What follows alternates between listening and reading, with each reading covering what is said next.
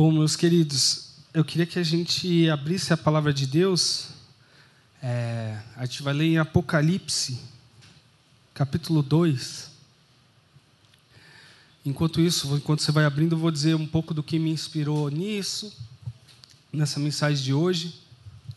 É, pastor Marcelo Gualberto esteve conosco algumas semanas e trouxe uma das, uma das mensagens o Senhor Jesus, na visão que aparece a João, o apóstolo, quando ele está na ilha de Patmos, e tudo isso é descrito nesse livro de Apocalipse, e ele manda é, cartas, ele fala, escreve, você, João, é, uma mensagem para cada uma das, das igrejas que eu vou falar aqui. E aí a gente viu com o pastor Marcelo uma dessas cartas, que foi a igreja de Tiatira, e hoje... É, eu gostaria que a gente se debruçasse na carta que, que Jesus envia à igreja de Éfeso, que é, então, do verso 1 até o, o 7, vai tratar sobre isso. A gente vai ler a palavra. Diz assim: Escreva esta carta ao anjo da igreja em Éfeso. Esta é a mensagem daquele que segura na mão direita as sete estrelas daquele que anda entre os sete candelabros de ouro. Sei de tudo que você faz, vi o teu, seu trabalho árduo e sua perseverança, e sei que não tolera os perversos. Examinou as pretensões dos que se dizem apóstolos, mas não são, e descobriu que são mentirosos. Sofreu por meu nome com paciência, sem desistir. Contudo, tenho contra você uma queixa você abandonou o amor que tinha no princípio. Veja até onde você caiu. Arrependa-se e volte a praticar as obras que no início praticava. Do contrário, virei até você e tirarei o seu candelabro de seu lugar entre as igrejas. Mas a isso a seu favor, você odeia as obras dos nicolaítas, como eu também odeio. Quem tem ouvidos para ouvir, ouça o que o Espírito diz às igrejas. Ao vitorioso darei o fruto da árvore da vida que está no paraíso de Deus. Vamos orar, irmãos. Senhor, tem misericórdia de nós, fala conosco, traduz ao nosso coração aquilo que, que o Senhor quer falar conosco hoje. O Senhor conhece a sua igreja, o Senhor caminha no meio da tua igreja, assim como na igreja de Éfeso, o Senhor conhecia muito bem o que estava acontecendo. Ajuda a gente a, ent a entender para a nossa vida de que maneira isso pode nos inspirar no Senhor, essa mensagem, Senhor, dessa tua palavra. Em nome de Jesus que nós oramos. Amém. Então, é, no capítulo 1, talvez algumas coisas dessa linguagem que soem um pouco estranho, né? a linguagem é, do Apocalipse é uma linguagem que traz uma mensagem de esperança, por incrível que pareça. Né? Às vezes você lê coisas meio duras, mas era uma mensagem de esperança ali, num contexto onde a igreja era majoritariamente perseguida, um contexto onde, onde a igreja era majoritariamente ali, sim, de verdade, correndo risco de, de vida, assim, é, muitos foram os mártires que perderam a vida porque confessavam a fé em Jesus ali. Esse é o, é o, é o modo de vida da, de quase toda a mensagem cristã, desde os evangelhos, né, passando pelas cartas de Paulo, chegando em Apocalipse. Era essa situação que eles enfrentavam, uma situação de perigo real, imediato, à sua volta. Então eu tenho para mim, no meu coração, que esse é o contexto no qual a gente é, vive, deve viver o Evangelho, é sob essa perspectiva. Né? Não é um Evangelho que foi se tornando com o tempo um Evangelho em que é, passou a ser de perseguido perseguidor, de alguém que, que, que era que sofria maus tratos, que sofria privações porque era fiel a Deus, depois passou a, a descontar entre aspas isso, né? Em outras tanto classes religiosas quanto em outras outras maneiras de viver. Então, o evangelho que a gente lê em toda a escritura, ele fala sobre isso. Eu costumo dizer que o Evangelho de Jesus é o Evangelho é, que se vem ao nosso coração morando nós na Babilônia, para usar a linguagem do Antigo Testamento. É o Evangelho que vem ao nosso coração enquanto a gente está no exílio, é uma linguagem bíblica também dizer isso. Não é um evangelho que às vezes a gente olha e vê alguns profetas falando no Antigo Testamento de quem está numa capital, numa Jerusalém, onde aquele povo que recebeu aliança e agora Deus vai abençoar e aquela nação vai prosperar. É, é, é um evangelho de quem, na verdade, está sob uma situação às vezes complicada de, de, de perseguição, na qual a fidelidade a Deus ela é, ela é provada, ela é trazida à tona. Então, é, essa, essa é uma das palavras que, que eu diria aqui nesse começo, enquanto a gente vai ler o livro de Apocalipse, quando a gente olha para essas palavras duras, às vezes, e ao mesmo tempo de esperança. Então, é, queria começar um pouco aqui falando então sobre esse contexto da igreja de Éfeso. A igreja de Éfeso, né, Marcos e, e, e, Zé, o Zé também tem um estudo que ele tem no EBT que é sobre a carta aos Efésios. A gente tem, é uma das igrejas que a gente tem mais informação. É a igreja que a gente tem mais informação, pelo menos dessas sete aqui que, que Jesus endereça ali no Apocalipse. É, a gente tem um livro escrito pelo, né, uma carta do apóstolo Paulo que foi enviada para essa igreja em Éfeso. A gente tem detalhes ali. A gente tem o, o, Lucas escrevendo o livro de Atos. Ele fala várias passagens de coisas que aconteceram naquela cidade de Éfeso. Né? É, alguns dizem que o próprio João, que escreve o Apocalipse, é, a tradição diz que ele viveu muitos anos na cidade de Éfeso ali como, como ali um dos responsáveis por aquela igreja. E aqui ele estava num contexto já velho, onde ele é levado é, um, por causa da pregação da palavra, ele é levado para uma, uma, uma, ilha penal ali do, do, Império Romano. Né? A ilha de Patmos era uma ilha que tinha esse caráter de, de, de trabalhos forçados. Então, ele, na, já velho, já idoso, ele é submetido a isso. E ali, no meio dessa desesperança, onde Jesus aparece para ele e fala: Deixa eu dizer, aqui fala aquele que caminha no meio da igreja, né, os candelabros que foram ditos aqui, os sete candelabros, no próprio capítulo 1, depois você lê com calma, ele vai explicar. Esses candelabros são as igrejas. Né?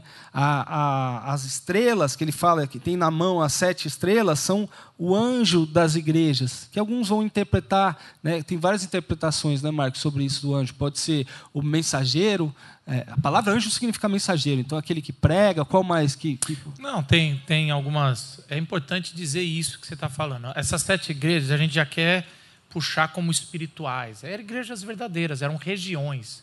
Só que não é uma igreja igual a nossa aqui. Era uma região com muitos ajuntamentos, muitos. Então, é, a gente vai ver que Jesus fala, é, divide nas sete regiões ali onde a igreja foi foi plantada e ali vai trazendo uma mensagem para cada igreja que está reagindo diferente às perseguições de esperança. E, e, o anjo ele pode ser os pastores, pode ser um anjo mesmo, no sentido de, de um, um, um movimento espiritual que está acontecendo ali. Mas é, é, o importante é, é essa linguagem que João está trazendo, ou que Jesus está pegando de Gênesis, trazendo sobre. igual a criação. A criação põe os, os luminares, as luzes, as estrelas.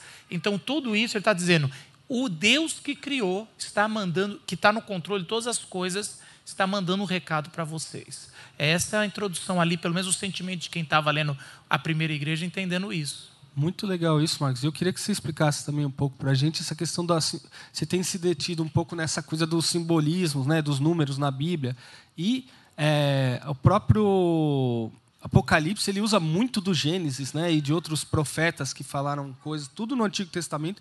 A maioria das coisas que estão no Apocalipse são citações do Antigo Testamento ou referências diretas ao Antigo Testamento. A gente acha que às vezes é só uma coisa que aconteceu ali que ele começou a, a ver um monte de imagem diferente, né? Algumas pessoas até se assustam com o livro de Apocalipse e eu te desafio a não se assustar, a olhar e tentar que aquilo ali fale ao seu coração e o Espírito Santo dá entendimento sobre isso não daquela forma como às vezes as pessoas pensam, né? Eu vou entender como é que vai acabar o mundo. Olha, vou, vou entender.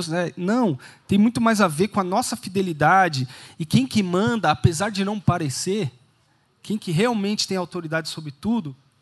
É sobre isso que o Apocalipse está falando. Mas eu acho legal essa, essa simbologia das sete igrejas, Marcos. Você falou das sete regiões ali. O que, que geralmente quer dizer esse número, né, sete, onde ele aparece em outros lugares?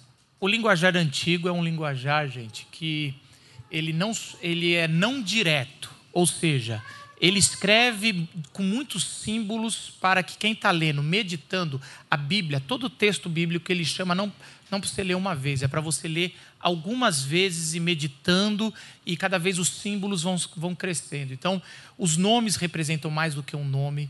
Você vai ver, geralmente, spoiler. Quem não gosta de spoiler, o nome já na história já diz geralmente o que vai acontecer. Ah, você vai ver também a, o lugar onde eles estão também representa um símbolo maior e números também. Então, os judeus arredondavam muito os números para poder trazer uma mensagem quando, quando acontece. O número 40 é muito forte. Você vai ver que ver todos, tentação, todos, os reis, né, todos os reis de Israel governaram por 40 anos. E eles estão arredondando aquele jeito para dizer que foi um tempo completo, mais difícil, de decisões difíceis. Então você vai ver isso ah, com, com os reis. Você vai ver várias coisas. O número 7 é o mais importante. Ele está dizendo sobre a completude de Deus. Se o 4 é a completude humana, o, de, o 7 é a completude de Deus. Então, quando eles dividem as sete igrejas, é lógico que eles estão tratando de uma região ali, o livro é histórico também, mas ele já está trazendo que aquelas sete igrejas representam a igreja do Senhor. É, é por isso que o nosso café é de sete minutos? De sete, exatamente. Porque é um café que não é suficiente, mas é completo. Então, Assim, Mas é isso. Não tem faz conta que é isso, né? É, faz conta que é isso. Ficou bom, ficou bom. Sete vezes. Era dez, a gente diminuiu para sete porque não estava não tava muito tempo para a gente falar. Mas só trazendo aqui. Isso é uma pergunta de muita cabeça moderna. Apocalipse é do futuro, é do passado? É, é lógico que ele tá, é todas um, as anteriores é tudo é do futuro é, é do passado é aquela respostinha do, do, vestibular do Enem que é todos os anteriores sim todos os anteriores então, assim, principalmente ah, os 20 primeiros capítulos ali, é, é, muito da história de Israel. Então, você vai ver muito do passado sendo dito, e para a igreja da, da, da, dali, e dizendo um pouco do que ia acontecer, e que aconteceu lá, e que vai acontecer. Uhum. Então, geralmente as pessoas perguntam: o anticristo? O anticristo é um imperador, mas também uma figura que sempre vai ocupar de o lugar de tempos Cristo. aparece de novo, Isso, né? temos Algum... muito anticristo. É, anticristo não significa que é contra Cristo, mas no lugar de Cristo. No também. lugar de Cristo. E João vai falar de vários, no plural, nas é. suas cartas. Já então, tem assim, muitos anticristos é, entre vocês. É só para você saber que sempre que está lendo aqui, pode procurar esse gênero literário que está no passado, mas que está contando a história da igreja na, na, no primeiro século da era cristã e para nós hoje. É. E essa carta é muito Todas as cartas são importantes. Você pode entender a carta no momento histórico, mas tem um recado importante para a vila hoje. Exatamente. Então, é, esse é um pouco do, do contexto histórico. Zé, você queria acrescentar mais alguma coisa ali do contexto histórico? Talvez vale um pouco sobre a igreja ali em Éfeso, não sei se. Não, é o, o curioso sobre essa questão de, de, simbologia ainda, né? A questão do candelabro, de estar tá relacionando também com a árvore da vida e todo o templo ali de Israel que era feito a partir do candelabro, simbolizando a árvore da vida, e Jesus falando assim, ó, eu sou aquele que caminha, que tem e traz a vida, né? Então ele está quase que não sei se ele está tipo colocando autoridade falando assim, ó, ouve o que eu vou falar, porque eu realmente tenho algo a dizer. Eu vou, vou fazer algumas críticas, mas vocês têm que ouvir isso de maneira. É quase com um pai, às vezes. E ele abre com o candelabro mas... e fecha com a árvore da vida. O último Sim. versículo vai falar sobre todos que fizerem o que eu estou falando, vai ter acesso à árvore da vida, que é ele. É, deu spoiler já, mas é isso. É impressionante porque é exatamente isso que o Zé trouxe, faz essa ponte. Né? Ele começa falando sobre os candelabros e ele vai terminar falando sobre o fruto da árvore da vida. Mas a, ali entre isso, a gente tem algumas coisas sobre a cidade de Éfeso, só é, bem rapidinho, passando um pouco, mas era uma cidade das mais desenvolvidas ali, era a capital da Ásia Menor, de toda aquela região. Era uma cidade onde é, existia uma das poucas cidades que eram autorizadas a ter o culto ao imperador romano. Isso é, é, Éfeso era autorizado a isso. Tinha o templo de Diana, que tinha sido um, um templo muito tradicional. São Paulo. É, Praticamente isso. Cara, né? a diferença está mais para Rio de Janeiro, porque é uma cidade portuária. Ah, tá bom. então, assim. Então daí, pode falar mal. Pode falar. Não, não pode, que tem o Paulo aqui. Eu tenho amigos, inclusive, que são cariocas. Trato como se fosse Essa gente. frase é a pior frase. Essa frase é sempre Eu trato errada. como se fossem seres humanos. Não use essa frase, Não tem gente. como dar certo. Não usem nunca, tá? Não tenho problema nenhum com o Rio. Eu tenho amigos cariocas. Tenho até amigos. Alguns até esposos aqui. é. Alguns. Mas é, a, esse aspecto de uma cidade portuária onde você tinha um comércio muito grande de muita coisa. Então, uma cidade de oportunidade, uma cidade de é, como tinha muitos viajantes, tinha muitos templos também, porque às vezes a pessoa, os devotos, eles iam honrar, aproveitar ali aquela pausa ali naquele lugar para honrar os seus deuses, para que as viagens pudessem né, fazer os sacrifícios para que as viagens pudessem também é, dar certo. Enfim, era uma cidade que tinha um, um alto nível de, de, desenvolvimento também intelectual. Você tinha uma grande biblioteca em Éfeso. Então, imagina toda essa efervescência de uma metrópole mesmo, de uma megalópole. Que significa desafio para os cristãos, né? Exatamente. Então e... é bem esse sentido de Babilônia que você falou. Isso, por isso, por isso que eu acho que parece muito com a gente um contexto ali, seja em qual capital às vezes a gente esteja, ou mesmo que a gente não esteja em nenhuma capital, alguém que está assistindo a gente está numa cidade pequena, com a internet você como se tivesse essa vitrine a, de uma capital, tá tudo ali, cara. Você pode comprar as mesmas coisas, você, você tem acesso aos mesmos conteúdos. Então a gente vive hoje uma, uma, uma, realidade metropolizada, mesmo nos menores centros. Então é muito parecido ali com Éfeso. Eu acho que isso traz uma mensagem muito grande para mim e para você no nosso coração. Tinha acontecido um incidente em Atos, né? Em, é, é, lá acontece quando Paulo, o apóstolo Paulo, está pregando lá. E aí, é, os caras que vendiam as estatuetas ali da, da deusa Diana, principalmente, na, no templo, eles começam a falar: esse cara vai acabar com o nosso negócio aqui. Esse cara vem pregar essa mensagem de que só existe um Deus. Que isso, cara? Nossa cidade, toda a economia da nossa cidade está baseada nesse movimento. Você está pensando o quê? Ao ponto de que eles tentam né, ali matar o próprio Paulo, eles tentam levar ele, eles querem acabar com, com Paulo. Só para a gente ter um pouco da ideia, quando Jesus está falando aqui desses caras, é, e ele começa fazendo esses elogios ali para aquelas pessoas, porque a realidade era muito complicada mesmo que eles viviam. Então ele vai dizer assim é, é, sei de tudo que você faz, eu vi o seu trabalho árduo e a sua perseverança. Não era fácil ser, ser, ser seguidor de Jesus naquele contexto. E Deus está dizendo: Eu ando no meio de vocês, eu sei o que vocês estão vivendo. Eu queria trazer uma aplicação muito direta aqui para a gente. Quantas e quantas vezes será que a gente vive com essa noção de que Deus está ali com a gente, aqui, andando no nosso meio, no seu trabalho, na sua relação familiar, e às vezes a gente tem um sentimento que nem sempre a gente verbaliza, mas assim, Deus não está vendo o que está acontecendo? Deus não está vendo o que está acontecendo no meu país? Deus não está vendo o que está acontecendo na minha família? Deus não está vendo o que está acontecendo na minha cidade, no meu bairro? Deus não está vendo o que está acontecendo no meu casamento? Deus não está vendo? Né? E Jesus fala bem claro aqui, ó, eu sei de tudo que você faz. Eu estou aí, em outras palavras. E aí, por isso, isso, assim, eu sei da perseverança, eu sei que você não tolera os perversos. O contexto de Éfeso era um contexto de muita perversidade em vários aspectos, como a gente viu aqui, no econômico, mas no, no aspecto religioso, no aspecto da ética das relações. Né? As pessoas também eram tratadas como objetos na questão do, é, do, dos templos. Perversidade. Perversidade nos vários níveis. Então, eu sei que você não tolera os perversos. Deus dizendo ali, né?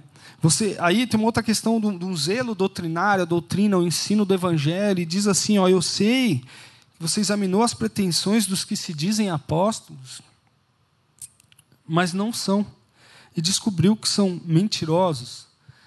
É, talvez no seu coração, muita coisa que chega hoje a gente, quando a gente vê pela internet, um monte de notícias esdrúxulas, malucas, sobre coisas que se fazem em nome do próprio Evangelho. E aí você fala: caramba, será que Deus não está vendo isso? Será que Jesus não está vendo isso? Né? E aí ele fala: o pessoal de Éfeso, cara, vocês mantiveram o foco onde tinha que manter. Isso foi uma virtude, é uma virtude de vocês, porque não é fácil no contexto que vocês vivem. E Deus está falando isso para a gente hoje aqui também. Não tenho nenhum nenhum receio, nenhum, nenhuma dúvida de poder trazer isso. Deus está falando para a gente. Existem situações à nossa volta em que você fala, isso aqui não tem, essas pessoas estão falando em nome de Deus, mas isso não tem nada a ver com o que Deus está falando, de verdade.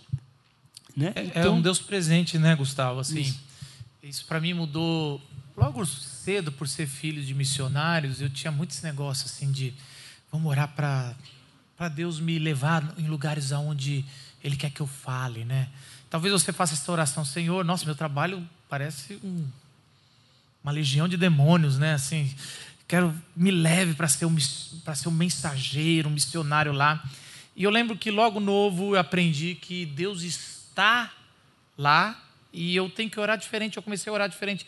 Senhor, quando eu chegar lá, que eu veja o que o Senhor já está fazendo. Mesmo que o seu trabalho seja um lugar, ou sua casa seja um lugar difícil, Deus já está lá. Esse negócio do no Antigo Testamento, toda vez que acontecia uma coisa importante, eles que algum personagem enxergava algum, alguma característica de Deus, eles davam um nome no local. Sim, ainda era uma terra assim, sem dono, né? Então, ah, quando Deus olhou Agar e, e, o filho dele que estavam passando fome no deserto, Agar ela, ela faz uma oração e fala: Eu vou chamar a partir de agora esse local de Deus que me vê. Ou mesmo. O Deus que vive e me vê. Que vive é, o, é um poço, aquele poço que está ao redor, ela dá esse nome, né? O isso. poço daquele que vive e, e me, me vê. vê. E depois a gente vai ver Abraão fazendo a mesma, mesma coisa em, em Moriá, quando vai sacrificar, o Senhor prova, é, é, oferece uma, um animal ali e ele fala: Eu vou falar que aqui é o Deus que me vê.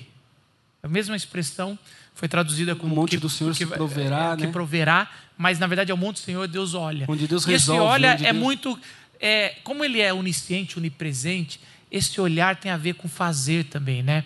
A gente estava até falando sobre a expressão eu vou ver isso. Se vocês reparar, está até gostoso. O ar está funcionando, sabia, gente? Deus agiu essa semana. E, e já teve gente porque semana passada eu falei, frio, eu vou ver gente isso. Gente falando que estava muito é, quente. Já, não, também. agora vai passar agora... frio. Isso aqui é uma presbiteriana. É, e aí, esse eu vou ver, geralmente quando a gente fala essa expressão é eu vou, eu vou fazer alguma coisa.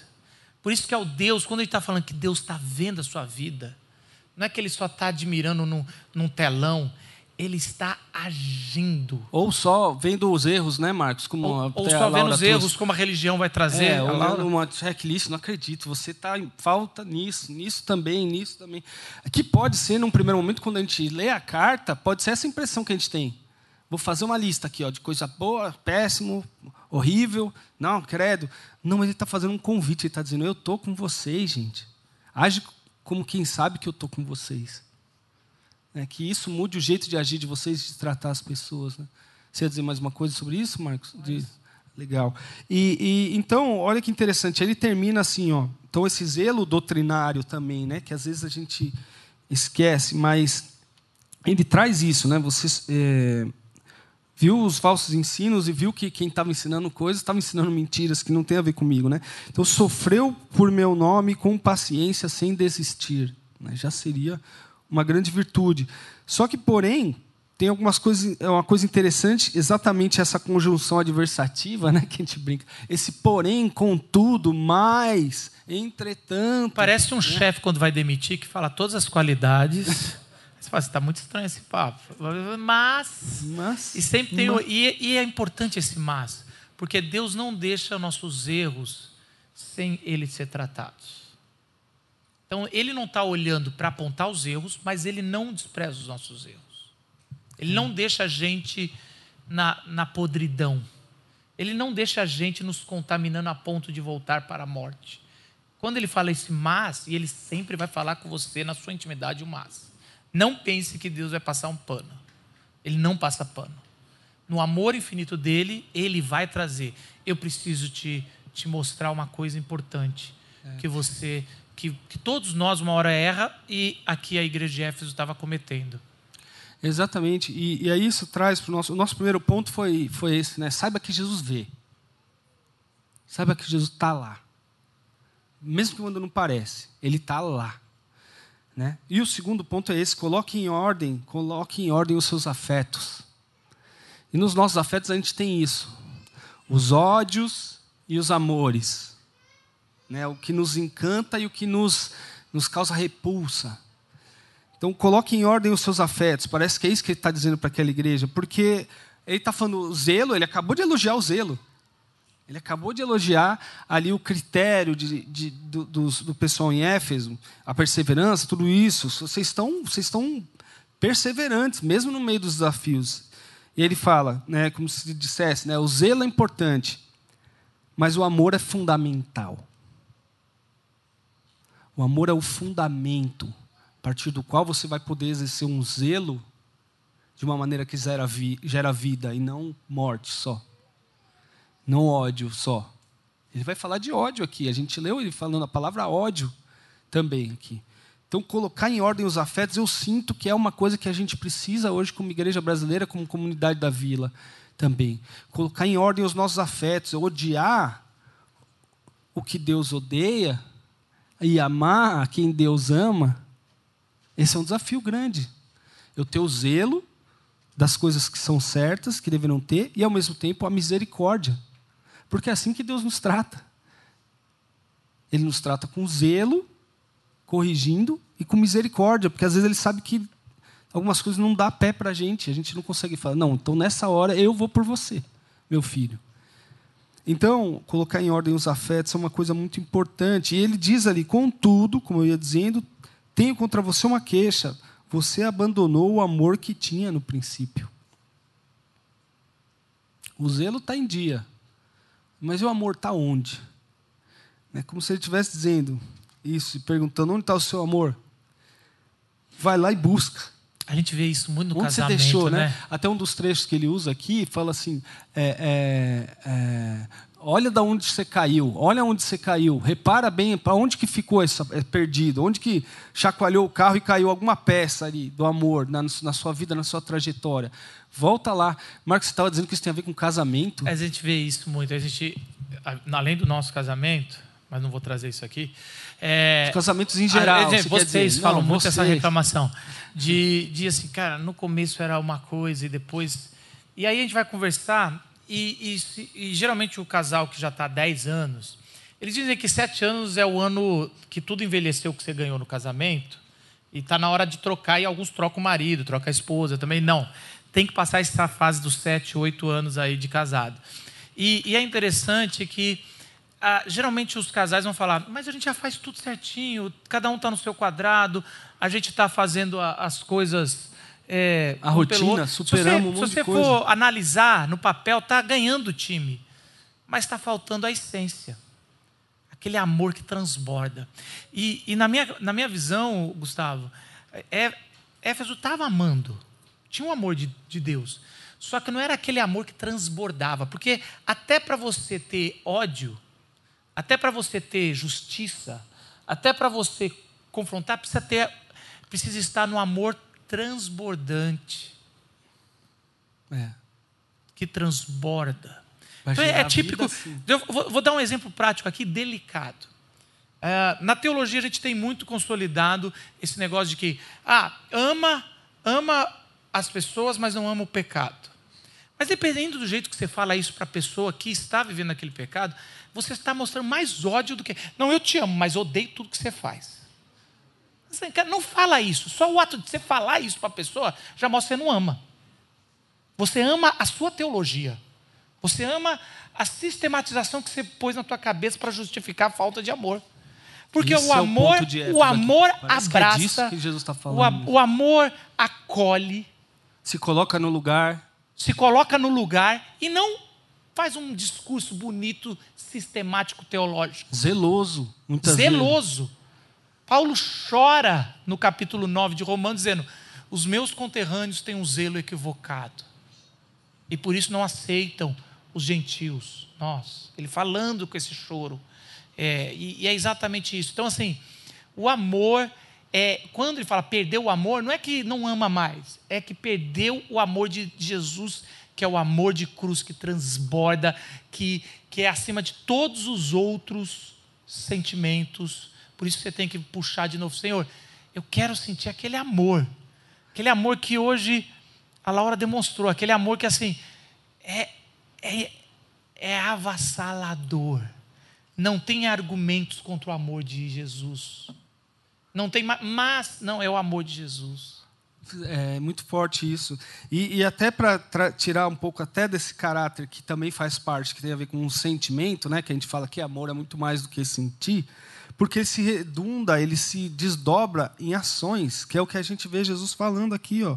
Ele fala, ó, vai lá, veja até onde você caiu, né? Ve- veja onde você caiu, arrependa-se, que tem a ver com mudar de trajetória, né? sempre, ou mudar de mente, a palavra é em grego, mas é uma mente que leva à ação também. Então não é só um pensamento, um sentimento, é uma coisa que muda a direção na qual você está indo. Né? Que é a, a ideia mais hebraica é mais essa de virar os pés, você se converte com os pés. Né? A ideia mais grega é essa da mente, mas é uma mente que leva à ação também. Então, é, ele fala isso quando ele diz: é, é, arrependa-se e volte a praticar as obras que no início você praticava. Olha que interessante. Então, primeiro, eles tinham uma referência de amor que eles receberam ali. Começaram a receber em Éfeso a referência de amor do apóstolo Paulo. Se foi esse João que fala, filhinhos, amai-vos uns aos outros, ele, como bispo ali, eles tinham uma referência de amor muito grande ali, né? desse, desse, desse apóstolo ali do, do amor, né? Alguns chamam João do apóstolo do amor. Então eles tinham essa referência de amor ali muito forte. Então ele está falando assim: vocês têm uma referência e vocês já viveram isso. Lembra, volta. E aí vocês vão agir do mesmo jeito que vocês agiam antes. Talvez o zelo nunca deixou de existir, mas o zelo com amor gera vida. Acho que talvez hoje, para mim, o que mais fala forte, talvez isso fale a você, por exemplo, na questão da paternidade, é onde eu entendo isso hoje. É o zelo e o amor caminhando junto. Não é à toa que Deus se revela como o nosso Pai, né?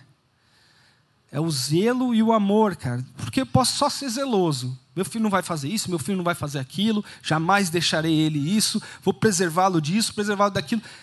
Cara, se eu não tiver um amor ali que me motiva, inclusive, para que tipo de coisa eu quero preservar meu filho e que tipo de coisa eu não posso preservar ele. O, o Gans, eu, eu tenho que, que deixar que ele viva algumas frustrações, porque é, é, por amor eu tenho que deixar que ele viva aquela frustração.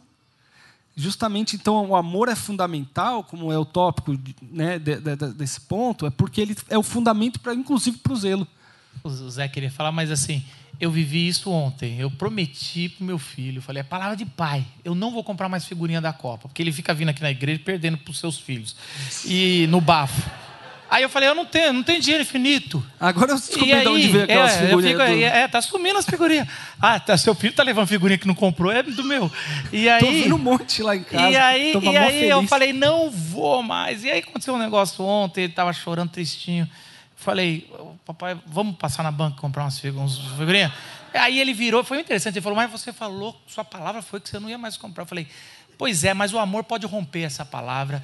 Eu vou comprar para você, mas no depois, ó, não vai perder. Aí eu chegando aqui, até alguém estava chegando no vi e falou: Você estava dando um, discurso para seu filho, eu nem te incomodei, nem dei oi, porque eu estava assim, sem bafo hoje para perder, valendo. Porque só o, brinca, o amor foi só ontem. Não é a ganha, é a Então brinca. é o zelo e o amor que você está falando. E nosso Deus é assim, ele, não, chegou. Aí daqui a pouco, é, é uma bronca que a gente precisa no dia. E aí no outro dia Deus vai e fala: ah, eu estou aqui no amor. Mas, Senhor, não estou entendendo. Mas é que é muito amor. Eu acho que isso é importante a gente saber.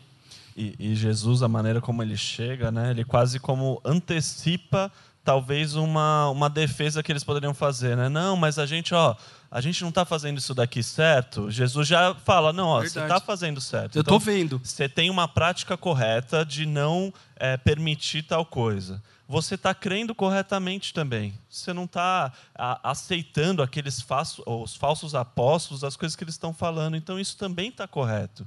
Então, você tem uma, é, uma prática boa, correta, ortodoxa, você tem uma, uma crença ortodoxa, mas falta o seu coração. É, é muito forte isso. Zé. negligenciou o seu coração e você, como uma pessoa inteira, uma igreja inteira, um povo, você deve entregar também o seu coração. Era uma igreja presbiteriana Éfeso, ali em Efésios, porque assim, é, teologicamente bem... Surgiu, assim como os batistas falam que surgiu antes né, de é, Jesus... É, talvez aqui... aqui... Talvez é isso. Antes mesmo da reforma já tinha uma igreja presbiteriana já lá. É isso, Marcos? A sua heresia é de hoje? Brincadeira. Mas essa coisa de zelo doutrinário, né, Marcos? É esse paralelo que você está fazendo, que aí pode ser que a gente perca o, amor ali, mesmo tendo um bom zelo doutrinário. E, e, aqui é muito forte isso, porque Jesus fala as consequências. Ele diz assim: é, do contrário, caso vocês não recuperem o amor, vai acontecer uma coisa com vocês. E eu acho que é muito mais uma consequência lógica do que ele vinha falando antes do que uma punição. Tipo, se você não fizer o que eu estou mandando, eu vou te punir. Mas ele diz o que acontece: ó, do contrário, eu virei até você e tirarei o seu candelabro do lugar entre as igrejas. Né? É, em outras palavras, nenhuma igreja subsiste sem esse amor. A vida, a fonte da vida vai sair dali. Exatamente, exatamente. Aquele né, que é a árvore, que é, a, é o candelabro, vamos dizer, se o candelabro hebraico, os sete candelabros estão ligados na mesma. Né? É como se você vai ficar descolado disso, você está fazendo um caminho autônomo ao que eu indiquei.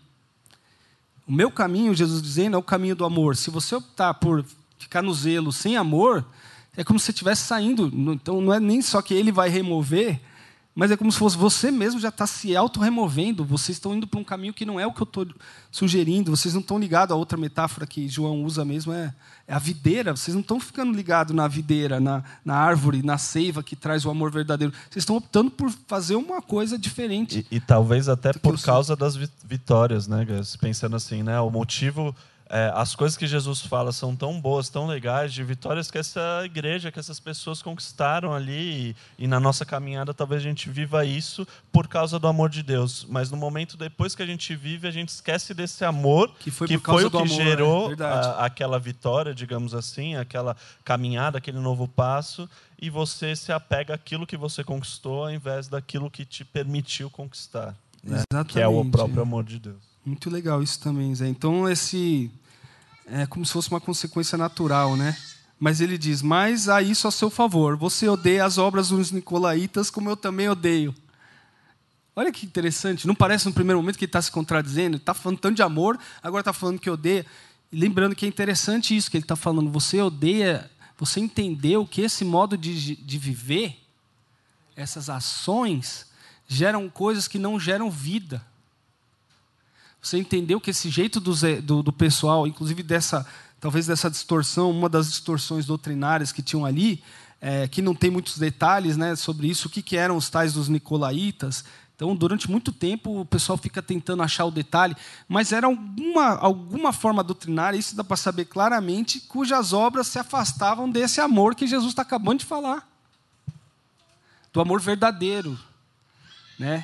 Ou era uma distorção de amor, e, né, que às vezes a gente vê isso, essa, essa tentação. Ah, tudo bem, tudo pode, vive de qualquer jeito aí que tá bom, né? Ou às vezes até uma outra coisa que tem uma, uma, um critério mais específico que ele está falando, não, isso aqui não é o meu amor, isso é estranho ao meu amor. Eu odeio isso no sentido de que se eu amo vocês e isso vai contra vocês, esse jeito de viver prejudica vocês, eu odeio esse jeito de viver.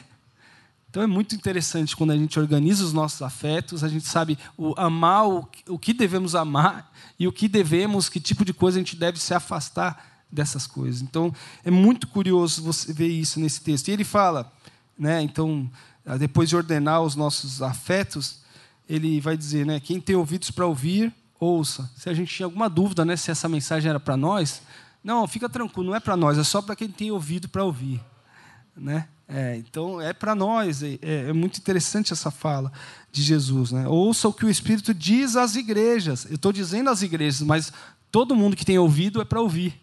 Tipo, tem um contexto imediato ali para o pessoal em Éfeso, mas quem tem ouvido, ouve, porque vai, vai te edificar isso aqui. Talvez diga sobre a sua vida e sobre a minha vida, que é isso que a gente está vendo aqui. Opa, lembrar que Deus está presente. Opa, lembrar que a gente precisa ordenar os nossos afetos porque os, as pessoas à nossa volta e a gente mesmo no nosso coração ajuda a desordenar esses afetos. Eu começo a odiar coisas que não era para eu odiar, odiar gente que não era para eu odiar, que são objetos do amor de Deus. Eu começo a bagunçar os afetos. Então, é, esse é, é um, um, ponto que Jesus chama. E ele fala aqui, aquele spoiler, que é: ao vitorioso darei. Quer dizer, quem, quem conseguir resgatar esse amor, de novo, não é questão de mérito, é uma questão de lembrar e se ligar a essa fonte de amor que é Jesus. Quem voltar a se conectar com Jesus, né, esse vitorioso, né, que, que, aquele que se vale da vitória que Jesus teve na cruz contra o pecado e contra a maldade humana. Então é diferente da lógica que a gente tem de um vitorioso. Às vezes até que a gente ouve na igreja, você é um vitorioso, quer dizer que tudo dá certo para você, ou que você tem mérito. Não é isso que ele está falando ao vitorioso, aquele que conseguir se conectar ao verdadeiro vitorioso, darei o fruto da árvore da vida que está no paraíso de Deus. Aqui, né, quando ele fala lá no final, eu, eu lembro de um amigo meu que trabalha com casamento, tudo. E às vezes quando a gente vê Ou falando de conversão aqui, né? Primeiro amor e tal, a pessoa acabou de converter e está super alegre. Nossa, eu estou apaixonado por Jesus. Às vezes a gente olha para isso e fala, ah, ela tá, daqui a pouco passa e tal, né? A gente rejeita isso porque a gente, talvez não estamos vivendo aquela mesma coisa, a gente rejeita. Com casamento, às vezes, a mesma coisa, né? Aquela festa de casamento, aquelas, né, aqueles votos de amor e tal. Daí você fala, ah, iludido, daqui a pouco isso passa e tal. Daí esse meu amigo que trabalhava com muitos casamentos, um dia ele falou que ele viu uma, é, uma festa que não era de casamento, mas era, era de celebração de bodas de 25 anos de casamento. E ele conta assim, pensa é, a equipe de fotografia ali que faz casamento assim, é, dois casamentos por final de semana e tá bem anos nessa área, é, viu muita cerimônia. Passando ali vários tempos. E ele conta que nesse dia é, a, a declaração de amor daquele casal de 25 anos fez toda a equipe não parar de chorar. Porque, e é uma equipe que todo final de semana está ali. Mas qual que era a diferença daquele momento? Era um amor que foi é, é, testado pelo tempo. Né? Era um amor que, a, que apesar de, de tá, às vezes as falas eram parecidas com a dos outros casais que estavam acabando Mas de tem casar. Tem outro peso, né? Tem outra. Eles conseguiam ver que aquele casal não estava falando só por falar, né? Uma então, aposta, né? Eu vou fazer isso, eu vou fazer isso. E né? isso é muito forte quando a gente pensa que ah, a gente quer só aquela primeira conversão, aquelas pessoas que vão estar tá pulando de alegria. Nossa, que, eu acho que o que Jesus está pedindo para a gente é de, de pessoas que já caminham com Ele há muito tempo e estão com esse mesmo espírito. Né? Por isso ele fala para voltar ali. Então, esse final aqui pode não parecer num primeiro momento, mas o ponto que define, o último ponto é isso: o amor de Deus cura os nossos afetos. O amor de Deus é o que cura os nossos afetos. E aqui é muito interessante porque essa ideia do fruto da árvore da vida, aonde que a gente ouve essa história? É uma, mais uma citação de Apocalipse, em Apocalipse sobre Gênesis. A árvore da vida. O que Deus oferece ali no Éden, e oferece para mim e para você, ele fala assim: ó, é, tem uma árvore aqui, ó, dessa árvore vocês não vão comer. Porque no dia que vocês comerem, isso vai gerar morte. Tem paralelo com o que a gente está vendo aqui? Se vocês decidirem ir sem o que eu estou orientando, isso não vai acabar bem. Isso gera morte, isso vai fazer. Esse atalho vai tirar o sentido da vida de vocês. Isso vai gerar morte. E aí, o convite dele, depois a gente fica lendo, é que aí que a gente entende, pô, tinha um negócio da árvore da vida. Porque eles saíram de lá do Éden e agora não conseguem mais tomar da árvore da vida. Essa árvore da vida, ela tem muito a ver tomar, comer da árvore da vida, tanto no, Gênesis quanto no Apocalipse, tem a ver com se relacionar com Deus vivo. O Deus que se dispôs no jardim a se relacionar com o ser humano. E é isso que é restaurado quando lá no fim dos, dos tempos, a gente começa hoje a usufruir um pouco do relacionamento com Jesus de volta, recuperar essa, esse link com Deus, recuperar essa conexão, esses afetos com Deus. A gente começa, mas um dia isso vai ser feito plenamente. O dia que Ele voltar e agora nossos olhos verão e a gente vai ter as nossas. Finalmente, né, a gente começa a ter os nossos afetos curados hoje, mas um dia toda lágrima será enxugada. Por enquanto a gente ainda tem lágrima, né? Por enquanto a gente ainda tem lutas, assim como o povo de Éfeso tinha. Mas um dia Deus enxugará de todo o olho a lágrima. Um dia, então, ao vitorioso, aquele que se firmar na minha vitória, darei o fruto da árvore da vida que está no paraíso de Deus. É o que era para ser desde o começo. Restaurado agora. Então, o amor de Deus ele cura os nossos afetos. Mensagem que queria deixar para a gente, para encerrar essa: ouvir desde o Éden até todo o Novo Testamento, passando e chegando aqui em Apocalipse. Ouvir e confiar em Deus é usufruir do seu amor e da intimidade verdadeira com Deus vivo. É esse o convite que ele faz. Por isso que o amor é fundamento para todas as ações. Por isso que eu e você precisamos lembrar do primeiro amor, ou da referência de amor que a gente tem. Pode não ter sido cronologicamente, Hoje a gente viu um relato aqui de alguém que talvez o primeiro não era esse amor, mas que agora o amor fez sentido. Essa referência de amor, que no caso do pessoal de Éfeso estava mais no passado ali, mas talvez para você possa ser uma coisa recente. Você teve uma experiência recente com o verdadeiro amor de Deus. E é para Ele que a gente volta toda vez. E vai continuar voltando. E essa palavra vai continuar ressoando no meu coração, no seu. Queria orar com você agora. Se quiser, feche os seus olhos. Queria orar com você sobre isso. Senhor, nosso Deus, nosso Pai, que vive e nos vê, que conhece o que a gente passa, o que a gente sente. É diante do Senhor, desnudados diante do Senhor, confiando no teu amor, na tua misericórdia, que a gente invoca o seu nome, Senhor Deus. Restaura em nós o amor, restaura em nós ou ensina-nos a cada dia do teu amor, para que a gente possa ter essa conexão com o Senhor, ligados na, na seiva da, da árvore da vida, da videira verdadeira. O Senhor disse que sem o Senhor nós nada poderíamos fazer. Por isso, enche-nos do teu amor, da tua graça, da tua misericórdia, Senhor. Enche-nos da, do teu verdadeiro amor, Senhor, que se transforma em ações, que é mais que sentimento, se transforma em atos de misericórdia, de graça, Senhor. Ajuda-nos assim, sermos zelosos com o que precisamos ser e amorosos fundamentalmente, Senhor. Em nome de Jesus, continua falando com a sua igreja, continua transformando a sua igreja, continua abençoando a sua igreja e ajuda a gente a voltar sempre, sempre. Uma igreja reformada, sempre sendo reformada, sobretudo pelo seu amor, sim, pelo zelo do, com o evangelho, mas sobretudo com a prática disso que é o teu amor. Nos ajuda, Senhor, que precisamos do Senhor, em nome de Jesus.